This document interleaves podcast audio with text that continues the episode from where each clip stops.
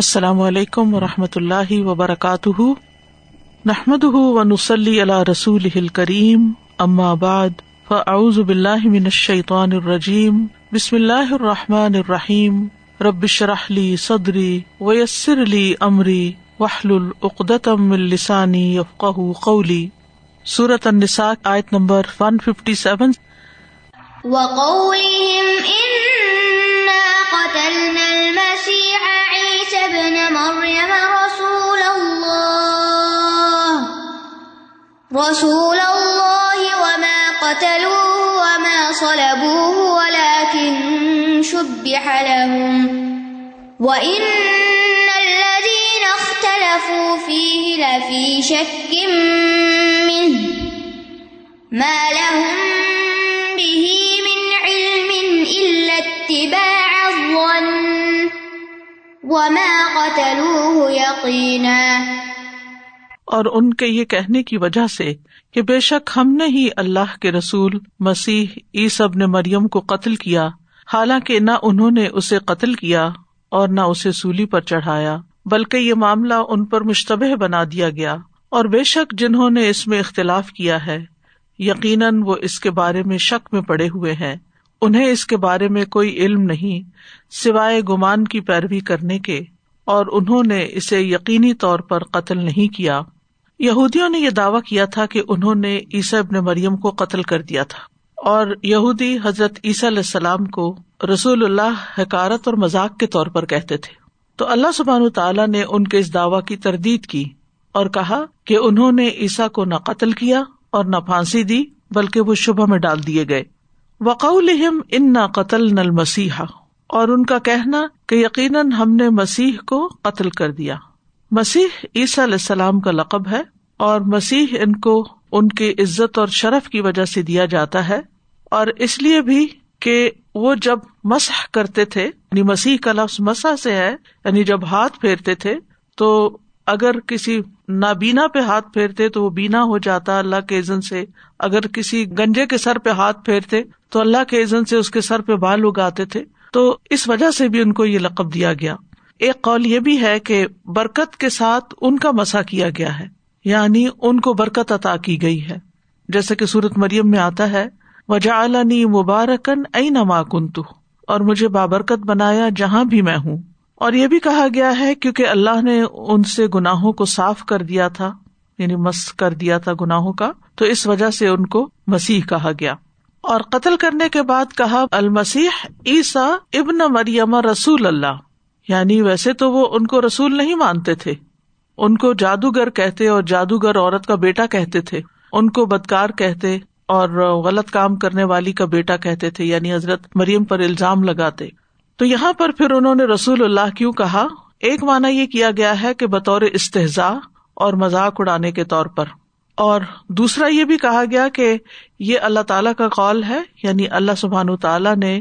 ان کے قبیح فعل کے مقابلے میں عیسیٰ علیہ السلام کا مقام بلند کر دیا، اور اس مقام کو بیان بھی یہاں پر کیا۔ وما قتلوہ وما صلبوہ ولکن شبہ لہم،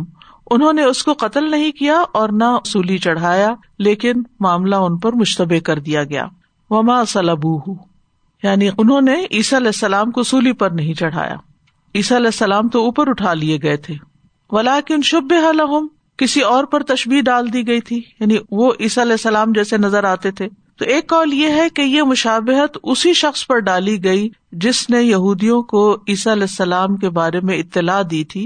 کیونکہ یہود جو تھے وہ عیسیٰ علیہ السلام کے بارے میں کھود کرید کر رہے تھے کہ وہ کہاں پر ہیں تاکہ انہیں قتل کیا جا سکے۔ تو عیسیٰ علیہ السلام اور ان کی والدہ یہودیوں سے اپنی جان کا خطرہ محسوس کرتے ہوئے زمین میں مسلسل سیاحت اور سفر کرتے رہتے تھے، تو ان کو بتایا گیا کہ عیسیٰ علیہ السلام فلاں گھر میں ہیں، تو انہوں نے عیسیٰ علیہ السلام کو قتل کرنے کے لیے وہاں پر ایک گروہ بھیجا۔ تو جس نے یہ خبر دی تھی وہ عیسیٰ علیہ السلام کے قریبی لوگوں میں سے ہی ایک تھا۔ تو ہوا یہ کہ وہ لوگ جو عیسیٰ علیہ السلام کو ڈھونڈ رہے تھے قتل کرنے کے لیے، جب وہ اس مقام پر پہنچے یا اس گھر میں پہنچے جہاں عیسیٰ علیہ السلام اپنے دیگر ساتھیوں کے ساتھ موجود تھے، تو جس شخص نے خبرگیری کی تھی اسی کو عیسیٰ علیہ السلام کی شکل دے دی گئی، عیسیٰ علیہ السلام کو اللہ تعالیٰ نے اٹھا لیا اور اس شخص کو قتل کر دیا گیا۔ اسی طرح ایک اور قول یہ بھی ہے کہ عیسیٰ علیہ السلام نے اپنی قوم کے 13 لوگوں سے، یعنی جو 13 ہواری تھے، ان سے کہا کہ جو قتل ہونے پر صبر و استقامت کا مظاہرہ کرے تو اللہ اس پر میری شبیہ ڈال دے، پس وہ جنت میں میرا ساتھی ہوگا۔ تو ایک نوجوان کھڑا ہوا اور اس نے کہا میں حاضر ہوں۔ تو جب عیسیٰ علیہ السلام نے دوسری اور تیسری مرتبہ اپنی بات دہرائی تو اسی نوجوان نے کہا کہ میں حاضر ہوں۔ اس کے بعد عیسیٰ علیہ السلام کی جو تشبیہ تھی اس نوجوان پر ڈال دی گئی، عیسیٰ علیہ السلام نے نجات حاصل کر لی۔ یہودی اندر داخل ہوئے اور انہوں نے اس نوجوان کو عیسیٰ علیہ السلام سمجھ کر قتل کر دیا اور سولی پر لٹکا دیا۔ تو یہاں پر اللہ سبحانہ تعالیٰ نے واضح طور پر رد کیا ہے کہ انہوں نے نہ تو عیسیٰ علیہ السلام کو قتل کیا اور نہ ہی سولی چڑھایا۔ وَإِنَّ الَّذِينَ اخْتَلَفُوا فِيهِ، اور بے شک وہ لوگ جنہوں نے اس بارے میں اختلاف کیا ہے، لفی شک منہ، وہ بھی اس کے بارے میں شک میں ہیں۔ مَا لَهُمْ بِهِ مِنْ عِلْمٍ، ان کے پاس اس کا کوئی علم نہیں، إِلَّا اتِّبَاعَ الظَّنِّ، سوائے گمان کے پیروی کے۔ وَمَا قَتَلُوهُ يَقِينًا، اور انہوں نے اس کو یقینی طور پر قتل نہیں کیا، یعنی عیسیٰ علیہ السلام کے ہم شکل کو قتل کرنے کے بعد وہ لوگ خود شک میں پڑ گئے کہ جسے ہم نے سولی دی ہے وہ کون ہے۔ بعض نے کہا مسیحی قتل ہوئے ہیں، بعض نے کہا نہیں یہ مسیح تو نہیں، یہ تو کوئی اور ہے، اور خود انہیں بھی یقین نہ ہوا کہ واقعی ہم نے انہی کو صلیب پر چڑھایا۔ تو اللہ تعالیٰ فرماتے ہیں کہ بس یہ گمان کی پیروی کے سوا ان کے پاس کچھ نہیں ہے، یقینی علم تو بہت دور کی بات ہے، وہ خود بھی اس شک میں پڑے ہوئے ہیں، اختلاف کا شکار ہیں۔ تو اس بارے میں ہم دیکھتے ہیں کہ عیسیٰ علیہ السلام کے بارے میں، ان کی الوہیت کے بارے میں اور ان کے بارے میں ویسے بھی وہ لوگ یعنی شک میں مبتلا ہیں، عیسائیوں کے فرقے بنے ہوئے ہیں، اور کہا جاتا ہے کہ 4 فرقوں میں یہ لوگ تقسیم تھے، نستوریہ، یعقوبیہ، ملکانیہ اور مرقوسیہ، اور انہی میں سے نجران کے عیسائی بھی ہیں۔ نستوریہ کہتے تھے کہ عیسیٰ اللہ کے بیٹے ہیں، یعقوبیہ اور ملکانیہ کہتے کہ عیسیٰ ہی اللہ ہیں، اور مرقوسیہ کہتے کہ وہ 3 کا ایک ہیں، اور یہ سبھی حقیقت سے دور کی بات کرتے ہیں۔ تو بہرحال یہاں پر اس بات کا رد کر دیا گیا کہ عیسیٰ علیہ السلام کو قتل نہیں کیا گیا، بلکہ ہمارے عقیدے کے مطابق اور جو قرآن و سنت سے ثابت ہے کیا ہے، بَلْ رَفَعَهُ اللَّهُ إِلَيْهِ وَكَانَ اللَّهُ عَزِيزًا حَكِيمًا، بلکہ اللہ نے اسے اپنی طرف اٹھا لیا اور اللہ بہت زبردست خوب حکمت والا ہے، یعنی اللہ سبحانہ وتعالیٰ نے ان کو آسمانوں پر اٹھا لیا۔ قتل کوئی اور ہوا تھا، وہ اللہ کی طرف چلے گئے اپنے جسم اور روح کے ساتھ، اور آخری زمانے میں انشاءاللہ قیامت سے پہلے وہ دوبارہ دنیا میں آئیں گے اور 40 برس تک یہاں رہیں گے، جیسے کہ صحیح مسلم کی روایت میں ہے، اور شادی بھی کریں گے۔ اس کے بعد یہ ہے کہ وہ طبعی موت مریں گے اور پھر وہ دنیا سے جائیں گے۔ وَقَانَ اللَّهُ عَزِيزًا حَكِيمًا، اور ہے اللہ بہت زبردست خوب حکمت والا۔ کان اللہ عزیزًا، عزیز عزت والا، غلبے والا، عزت کے معنوں میں غالب رہنے کی عزت، قدر و منزلت کی عزت اور محفوظ ہونے کی عزت، یعنی اللہ سبحانہ وتعالیٰ غالب ہے، کوئی اسے مغلوب نہیں کر سکتا، اگر وہ کسی کو زندہ اٹھانا چاہے تو وہ اٹھا سکتا ہے۔ اور پھر یہ ہے کہ اللہ سبحانہ وتعالیٰ چونکہ غالب ہے تو جو اس نے چاہا کیا عیسیٰ علیہ السلام کے معاملے میں، اور کوئی اللہ تعالیٰ کو روک نہیں سکا۔ اور پھر حکیمہ، حکمت والا ہے اور حکم بھی اسی کا چلتا ہے، یعنی اللہ سبحانہ تعالیٰ اگر العزیز ہے تو وہ اپنے دوستوں کو عزت بھی دیتا ہے اور ان کو محفوظ بھی کرتا ہے، اور پھر ان کو دوسروں کے لیے ایک بہترین نمونہ بھی بنا دیتا ہے۔ تو پچھلی ان آیات میں یہود کے 6 جرم بیان کیے گئے جو شروع ہوتے ہیں فَبِمَا نَقْضِهِمْ مِيثَاقَهُمْ سے۔ تو ایک یہی ہے کہ انہوں نے اللہ سے کیے ہوئے عہد توڑے، دوسرا وَكُفْرِهِمْ بِآیَاتِ اللَّهِ، اللہ کی آیات کا انکار کیا، تیسرا وَقَتْلِهِمُ الْأَنْبِيَاءَ بِغَيْرِ حَقٍّ، اللہ کے نبیوں کو ناحق قتل کیا، چوتھا وَقَوْلِهِمْ قُلُوبُنَا غُلْفٌ، ان کا کہنا کہ ہمارے دل غلافوں میں ہے، اور پانچواں وَبِكُفْرِهِمْ وَقَوْلِهِمْ عَلَى مَرْيَمَ بُهْتَانًا عَظِيمًا، اور ان کا کفر کرنا اور مریم علیہ السلام پر بہتان عظیم لگانا، اور پھر وقولہم انا قتلنا المسیح عیسی ابن مریم، اور ان کا کہنا کہ ہم نے مسیح عیسی ابن مریم کو قتل کیا، حالانکہ ایسا نہیں۔ تو اللہ سبحانہ وتعالیٰ نے یہ واضح کر دیا کہ انہوں نے عہد توڑے، اللہ کی آیات کا انکار کیا، نبیوں کو ناحق قتل کیا، اللہ پہ جھوٹ باندھا اور مریم علیہ السلام پر الزام لگایا، اور یہ بھی جھوٹی بات کی کہ ہم نے مسیح کو قتل کر دیا۔ تو یہ ان کے جرائم ہیں جن کا وہ کھلم کھلا اظہار کرتے رہے۔ وَإِن مِّنْ أَهْلِ الْكِتَابِ إِلَّا لَيُؤْمِنَنَّ بِهِ قَبْلَ مَوْتِهِ وَيَوْمَ الْقِيَامَةِ يَكُونُ اور اہل کتاب میں سے کوئی بھی ایسا نہیں مگر یہ کہ وہ اپنی موت سے پہلے اس پر ضرور ایمان لے آئے گا اور قیامت کے دن وہ ان کے خلاف گواہ ہوگا۔ اس آیت کے دو معنی بیان کیے جاتے ہیں، وَإِن مِّنْ أَهْلِ الْكِتَابِ إِلَّا لَيُؤْمِنَنَّ بِهِ، یعنی بِهِ سے مراد کون ہے؟ عیسیٰ علیہ السلام ہے۔ اور پھر قبل موتِهِ، ہی کی ضمیر کس کی طرف جاتی ہے؟ ایک یہ ہے کہ ہی کی ضمیر یہاں پر اہل کتاب یعنی نصارہ کے ہر شخص کی طرف لوٹتی ہے جس پر بھی موت طاری ہوتی ہے، تو وہ موت کے وقت عیسیٰ علیہ السلام پر ایمان لے آتا ہے، لیکن یہ فائدہ نہیں دیتا کیونکہ فرعون بھی مرتے وقت ایمان لے آیا تھا۔ یعنی ایک معنی کیا ہے کہ اہل کتاب میں سے کوئی بھی ایسا نہیں کہ وہ اپنے مرنے سے پہلے عیسیٰ علیہ السلام پر ایمان نہ لے آئے، وہ ضرور ایمان لائے گا، جیسے فرعون اللہ تعالیٰ پر ایمان لے آیا مرتے وقت۔ دوسرا معنی یہ کیا گیا ہے کہ عیسیٰ علیہ السلام جب دوبارہ دنیا میں آئیں گے تو جتنے بھی اہل کتاب ہوں گے وہ سارے ان پر ایمان لے آئیں گے، یعنی آسمان سے جب نزول فرمائیں گے تو اہل کتاب میں سے ہر ایک عیسیٰ علیہ السلام پر ایمان لے آئے گا۔ اور دونوں ایمان جو ہیں وہ درست ہیں اور ان میں کوئی آپس میں تناقض نہیں ہے، کنٹراڈکشن نہیں ہے، کیونکہ دونوں ہی باتیں ممکن ہیں۔ اور ویسے بھی یہ کہ ضمیر عیسیٰ علیہ السلام کی طرف لوٹ رہی ہے کیونکہ عیسیٰ علیہ السلام آخری زمانے میں نزول فرمائیں گے اور صلیب توڑ دیں گے، خنزیر کو قتل کریں گے اور اسلام کے سوا کوئی چیز قبول نہیں کریں گے، یہاں تک کہ جزیہ بھی قبول نہیں کریں گے۔ تو عیسیٰ علیہ السلام جب دنیا سے جائیں گے یعنی فوت ہوں گے دوبارہ آ کر، تو ان کی وفات سے پہلے ہر یہودی اور نصرانی ان کی نبوت اور ان کے آسمان پر زندہ اٹھائے جانے اور دوبارہ اترنے پر ایمان لا چکا ہوگا۔ یعنی قبل موت ہی سے مراد یہاں عیسیٰ علیہ السلام کی موت ہے، اور ہم جانتے ہیں کہ عیسیٰ علیہ السلام قیامت سے پہلے نزول فرمائیں گے۔ اس کے بارے میں صحیح مسلم میں روایت ہے، رسول اللہ صلی اللہ علیہ وسلم نے فرمایا، اللہ عیسیٰ ابن مریم کو بھیجے گا، پس وہ سفید مینار پر دمشق کے مشرق کی جانب اتریں گے، وہ زرد کپڑے پہنے ہوئے اپنے دونوں ہاتھ فرشتوں کے بازو پر رکھے ہوئے ہوں گے۔ سنن أبی داود کی روایت میں آتا ہے، جب تم انہیں دیکھو گے تو پہچان جاؤ گے کہ درمیانی قامت والے ہیں اور ان کا رنگ سرخ و سفید ہوگا، ہلکے زرد رنگ کے لباس میں ہوں گے، ایسے محسوس ہوگا جیسے ان کے سر سے پانی ٹپک رہا ہو، حالانکہ پانی نہیں ہوگا، چوڑے سینے والے ہیں۔ ابن عمر کہتے ہیں، نبی صلی اللہ علیہ وسلم نے فرمایا، میں نے شب معراج عیسیٰ، موسیٰ اور ابراہیم علیہ السلام کو دیکھا، پس عیسیٰ علیہ السلام سرخ رنگ، گٹھے بدن والے اور چوڑے سینے والے ہیں، اور موسیٰ علیہ السلام گندمی رنگ کے، دراز قد، سیدھے بالوں والے ہیں، گویا قبیلہ الزت کے لوگوں میں سے ہیں۔ تو یہ نبی صلی اللہ علیہ وسلم نے ان کی پہچان دی، جب وہ دنیا میں آئیں گے لوگ ان کو پہچان لیں گے، ان پہ ایمان لے آئیں گے، پھر وہ فوت ہوں گے، تو ان کے فوت ہونے سے پہلے سبھی ایمان لے آئیں گے، مسلمان تو ایمان لا چکے ہوں گے لیکن باقی لوگ بھی ان پر ایمان لے آئیں گے۔ عیسیٰ علیہ السلام ہی دجال کو بھی قتل کریں گے، اور عیسیٰ علیہ السلام کے آنے کے بعد تمام ادیان ختم ہو جائیں گے، ہر طرف سب لوگ مسلمان ہو جائیں گے۔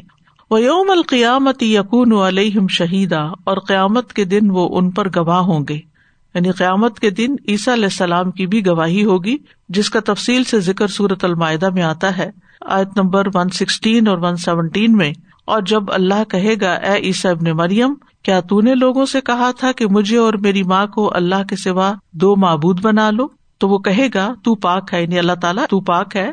میرے لیے جائز ہی نہیں کہ میں وہ بات کہوں جس کا مجھے کوئی حق نہیں، اگر میں نے یہ بات کہی تھی تو یقیناً تو نے اسے جان لیا، تو جانتا ہے جو میرے نفس میں ہے اور میں نہیں جانتا جو تیرے نفس میں ہے، یقیناً تو ہی سب چھپی باتوں کو خوب جاننے والا ہے، میں نے انہیں اس کے سوا کچھ نہیں کہا جس کا تو نے مجھے حکم دیا تھا کہ اللہ کی عبادت کرو جو میرا رب اور تمہارا رب ہے، اور میں ان پر گواہ تھا جب تک میں ان میں رہا، پھر جب تو نے مجھے اٹھا لیا تو ہی ان پر نگران تھا اور تو ہر چیز پر گواہ ہے۔ تو قیامت کے دن عیسیٰ علیہ السلام اپنی قوم کے خلاف گواہی دیں گے، وَيَوْمَ الْقِيَامَةِ يَكُونُ عَلَيْهِمْ، یعنی عَلَى قَوْمِهِ شَهِيدًا، اور وہ کہیں گے کہ میں نے ان کو اس کے سوا کوئی حکم نہیں دیا کہ اللہ کی عبادت کرو جو میرا اور تمہارا رب ہے۔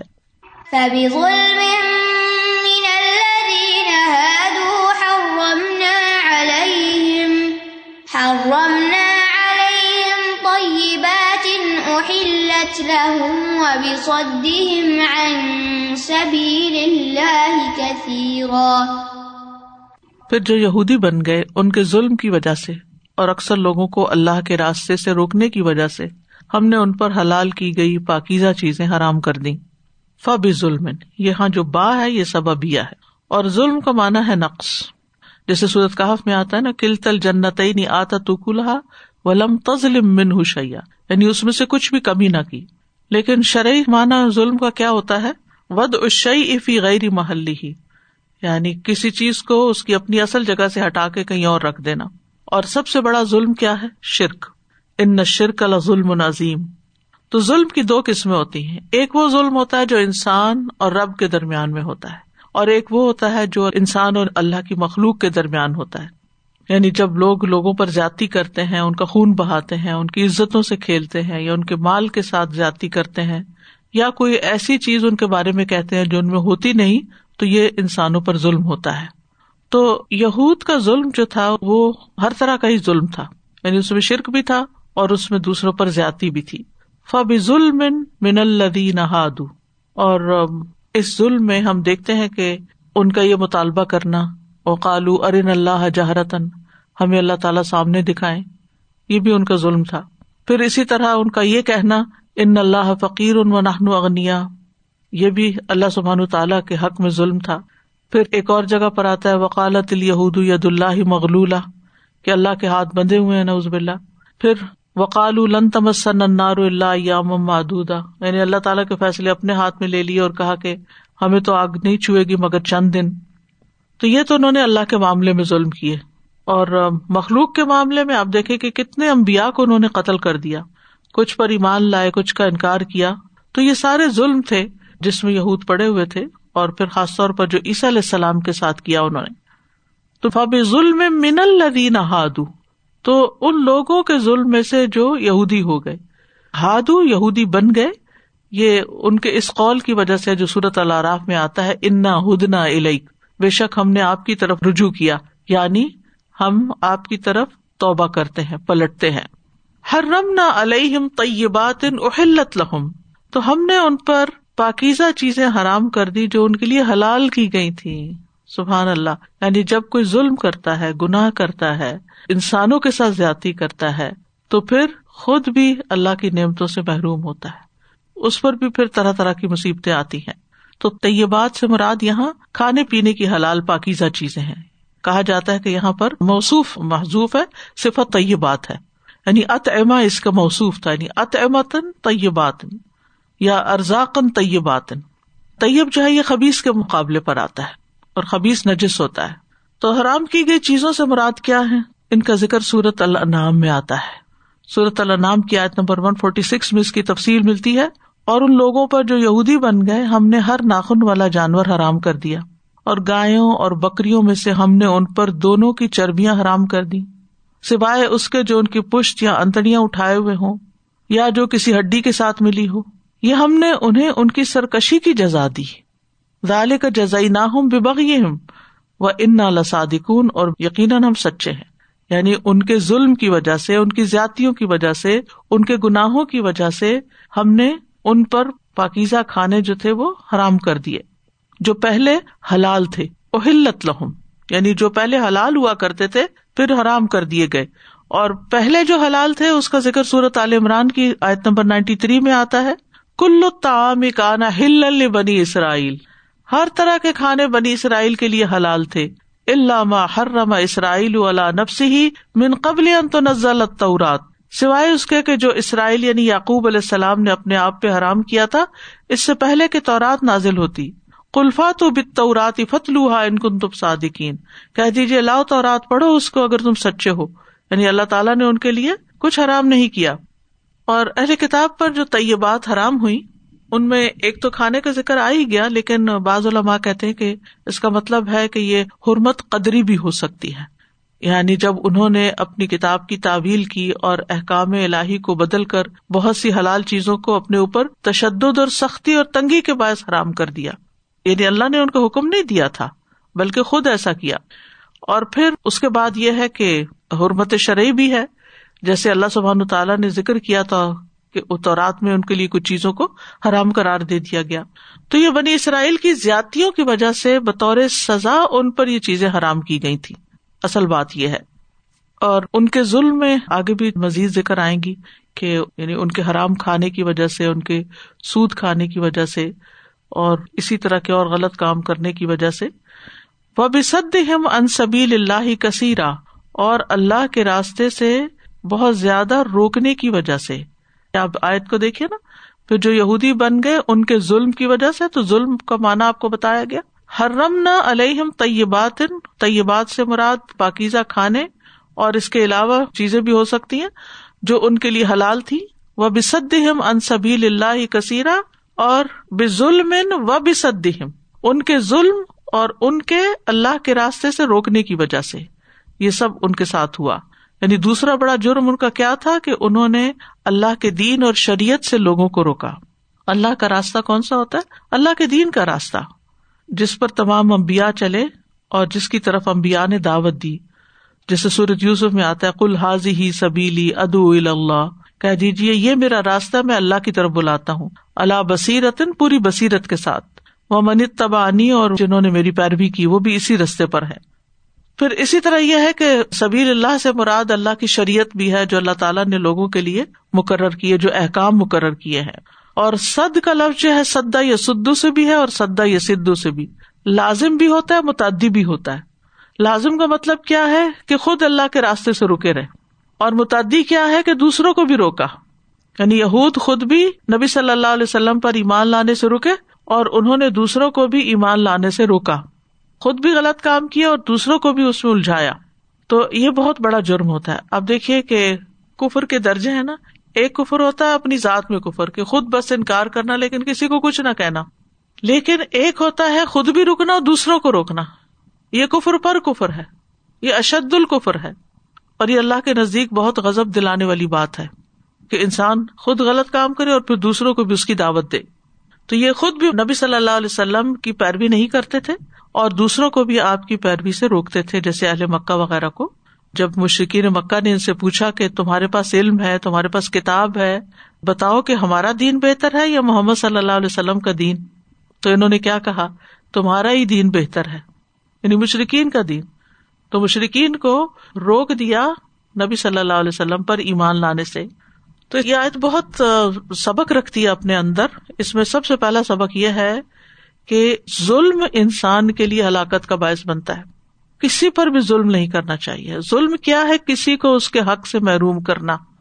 اللہ نے جس انسان کا جو حق ہم پہ رکھا ہے، جیسے والدین کے حقوق ہیں، ہمسایوں کے حقوق ہیں، شوہر کے حقوق ہیں، بیوی کے حقوق ہیں، بچوں کے حقوق ہیں، مسافروں کے حقوق ہیں، مساکین اور یتیموں کے حقوق ہیں، تو جب کوئی شخص کسی کا حق مارتا ہے، مثلا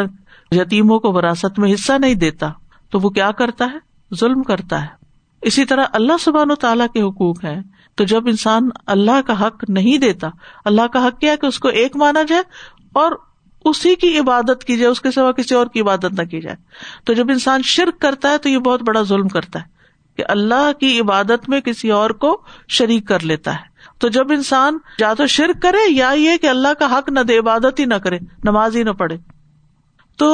ظلم جو ہے چاہے حقوق اللہ میں ہو یا حقوق العباد میں، دونوں ہی انسان کے لیے ڈیٹریمنٹل ہیں، دونوں ہی انسان کے لیے ہلاکت کا باعث ہیں۔ اور دوسرے پہ ظلم دراصل اپنی جان پہ ظلم ہے، یہ ہمیشہ یاد رکھیے۔ جیسے دوسرے پر احسان اپنے ساتھ احسان ہے، ان احسنتم احسنتم لانفسکم، تو اسی طرح جب ظلم کسی پر انسان کرتا ہے تو دراصل اپنے اوپر کرتا ہے، اپنا حق مارتا ہے۔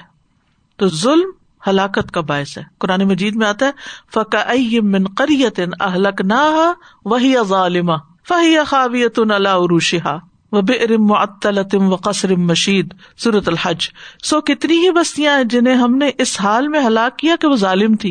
بس وہ اپنی چھتوں پہ گری ہوئی ہیں، اور کتنے ہی بیکار چھوڑے ہوئے کنویں ہیں، اور کتنے ہی مضبوط محل اجڑے پڑے ہیں۔ اسی طرح سورۃ الحج میں یہ آتا ہے وَكَأَيٍّ مِّن قَرْيَةٍ أَمْلَيْتُ لَهَا وَهِيَ ظَالِمَةٌ ثُمَّ أَخَذْتُهَا وَإِلَيَّ الْمَصِيرُ۔ کتنی بستیاں جنہیں میں نے مہلت دی اس حال میں کہ وہ ظالم تھی، پھر میں نے انہیں پکڑ لیا اور میری ہی طرف لوٹ کے آنا ہے۔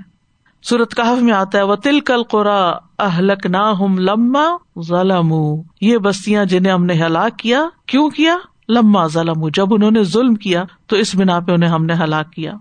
تو ظالم کے لیے اللہ کی پکڑ شدید ہے، اللہ تعالیٰ ظالم کو مہلت دیتا ہے لیکن جب پکڑتا ہے تو اس کو چھوڑتا نہیں۔ پھر اسی طرح یہاں یہ بات پتہ چلتی ہے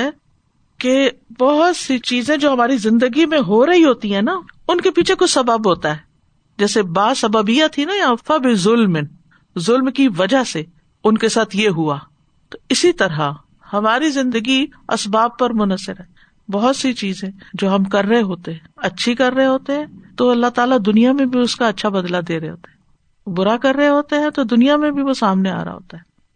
مثلاً اگر کوئی اپنے ماں باپ کو ستاتا ہے تو اس کی اولاد اس کو ستانے لگتی ہے، جو کسی کا حق مارتا ہے اس کا حق کوئی اور چھین کے لے جاتا ہے، یعنی کسی نے اپنے بہن بھائیوں کی جائیداد پہ قبضہ کیا تو یہاں اس کے گھر میں ایسی بیماری آئی کہ سارا مال ختم ہو گیا۔ یعنی دنیا میں بھی یہ ہوتا ہے، کیونکہ یہ جو یہود کے ساتھ ہوا تھا، فَبِظُلْمٍ مِّنَ الَّذِينَ هَادُوا حَرَّمْنَا عَلَيْهِمْ طَيِّبَاتٍ، تو یہ دنیا میں ہوا تھا۔ اسی طرح انسان بعض اوقات اپنی کچھ بیماریوں کی وجہ سے کچھ کھانے پینے کی پاکیزہ عمدہ چیزوں سے محروم ہو جاتا ہے، نہیں کھا سکتا۔ اللہ تعالیٰ ظلم نہیں کرتا بندوں کو کہ ان کو محروم کر دے طیبات سے۔ انہوں نے کہیں اپنے ساتھ کوئی زیادتی کی ہوتی ہے، اپنی صحت کا خیال نہیں رکھا ہوتا، یا اپنی نیند کا، یا جو بھی ان کو اپنے لیے کرنا چاہیے تھا انہوں نے نہیں کیا، اپنے اوپر ظلم کیا، تو پھر جسم بتاتا ہے ان کو، پھر بہت ساری چیزیں منع ہو جاتی ہیں۔ پھر اسی طرح یہ ہے کہ جیسے انہوں نے ان اللہ یامرکم ان تذبحوا بقرہ کا حکم دیا گیا تھا، لیکن جب انہوں نے بہت سی تاویلیں کی اور اس میں بہت سے سوال کیے تو ان کے اوپر کام مشکل ہو گیا، تو سبب وہ خود تھے اس مشکل کا۔ تو ظلم جو ہے یہ انسان کو بھلائی سے محروم کر دیتا ہے۔ بعض اوقات ہوتا ہے ہمیں کسی انسان کے ساتھ ضد ہوتی ہے، ہمیں وہ اچھا نہیں لگتا تو ہم اس کے خلاف ایک محاذرائی قائم کر لیتے ہیں، اس کے ساتھ زیادتی شروع کر دیتے ہیں اور اپنا غصہ نکالتے رہتے ہیں، اور شیطان ہمیں آگ لگائے رکھتا ہے اور ہم کسی نہ کسی طرح، کبھی زبان سے، کبھی عمل سے، اپنے رشتہ داروں کے اندر۔ آپ دیکھیں کتنے ہی لوگ ہیں جن کے گھروں کے اندر آپس کی لڑائیاں، فتنے، فساد ہیں، تو ان میں بھی انسان کو دوسرے کا حق پہچاننا چاہیے۔ مثلا باپ ہے نا، اگر کوئی سخت بات کر بھی رہا ہے خاموشی اختیار کر لی جائے، کیونکہ اگر کوئی بات ایسی منہ سے نکل گئی